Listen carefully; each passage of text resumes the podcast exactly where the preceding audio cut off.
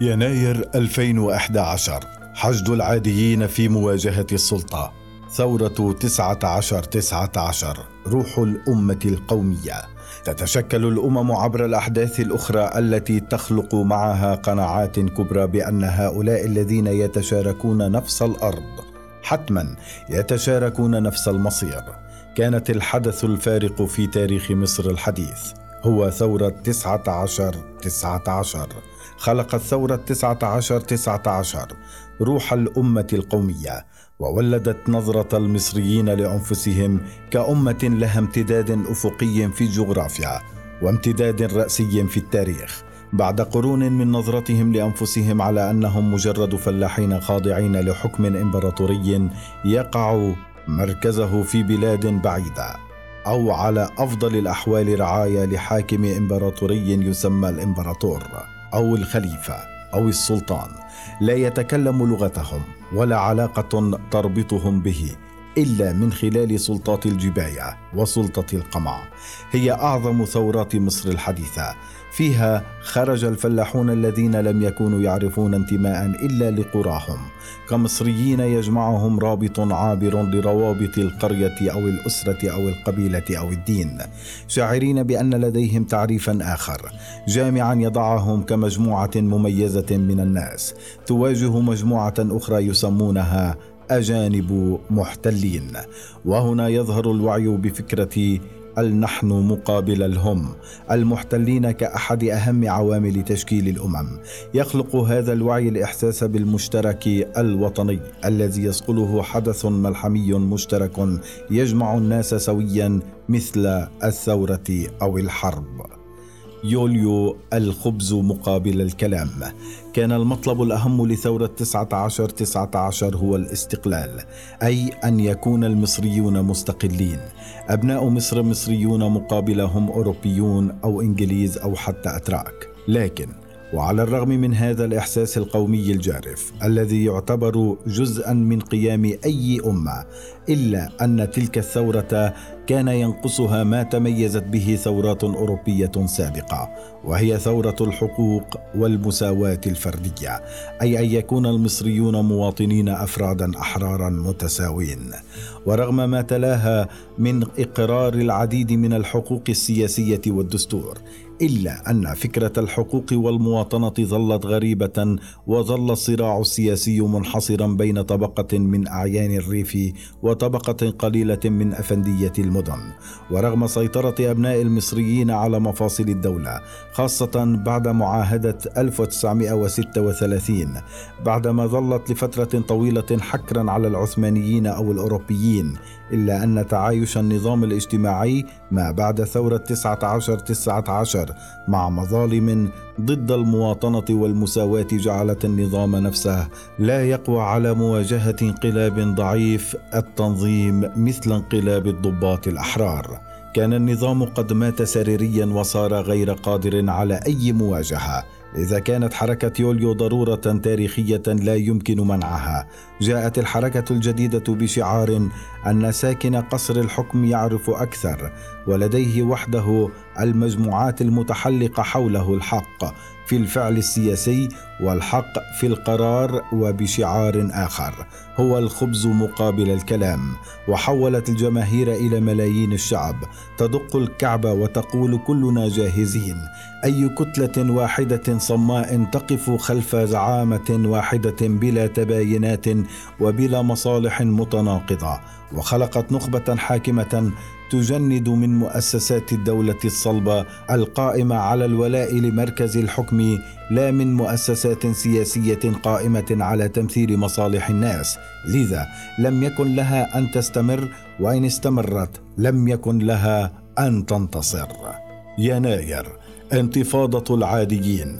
كما كانت ثورة 19 19 أول حدث ملحمي لتعريف المصريين لأنفسهم على أنهم أمة بالمعنى القومي.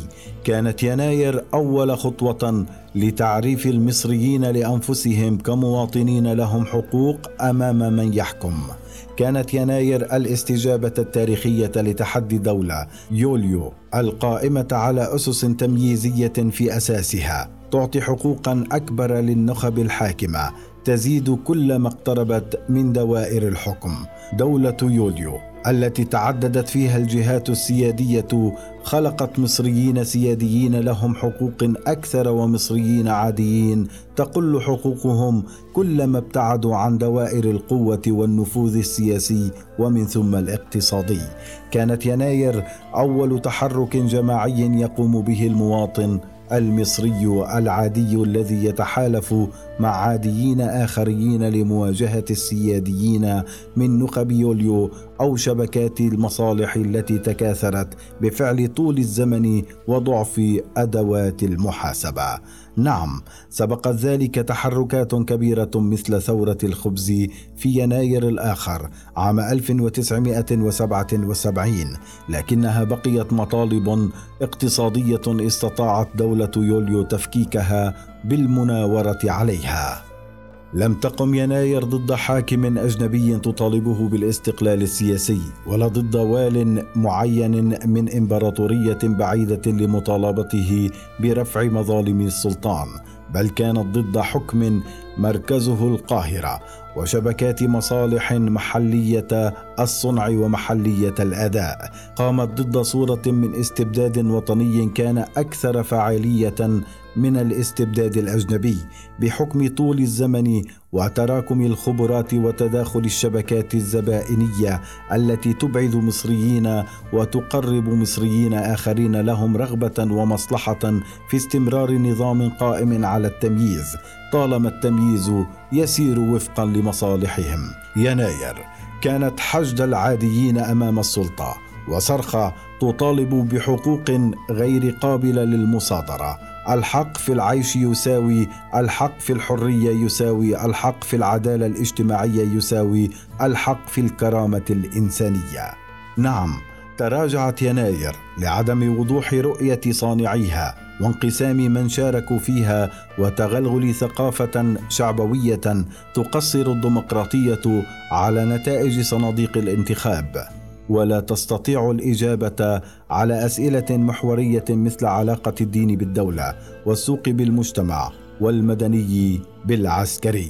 عجزت يناير عن تطوير انتصارها الجزئي بعد الإطاحة برأس النظام لأنها فشلت في إدراك طبيعة المصالح القابعة تحت جبل الجليد وهي مصالح متعلقة ببنية وتركيبة جمهورية يوليو وليس فقط بنظام حسني مبارك.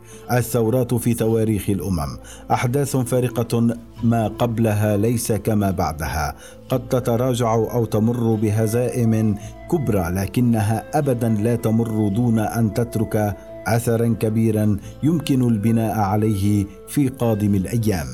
الثورات مثل الحروب مثل العمليات الجراحية لا يحب الناس دخولها إلا للضرورة. لكن إذا دخلوها فهي حتما ستخلق واقعا جديدا ووعيا جديدا كما أن تجنب الثورات لا يأتي بتكرار الحديث عن خطورتها ولا بأن نقول للناس لا تثوروا على مظالمكم لكن بتجفيف منابع هذه المظالم. تظل يناير 2011 مثل مارس 19 19 خطوة لمعرفة المصريين بذواتهم وحقوقهم وبأنهم أمة لها حقوق لا يمكن أبدا أن نقفز فوقها بالادعاء بأن الدولة أهم من الأمة أو بأن حقوق الحاكم أسبق من حقوق المحكوم. مصر أمة لها دولة وليس دولة لها أمة. قد تهزم يناير أمام يوليو لكن المارد الذي يخرج لا يعود حتى ولو توارى قليلا خلف سحب الدخان.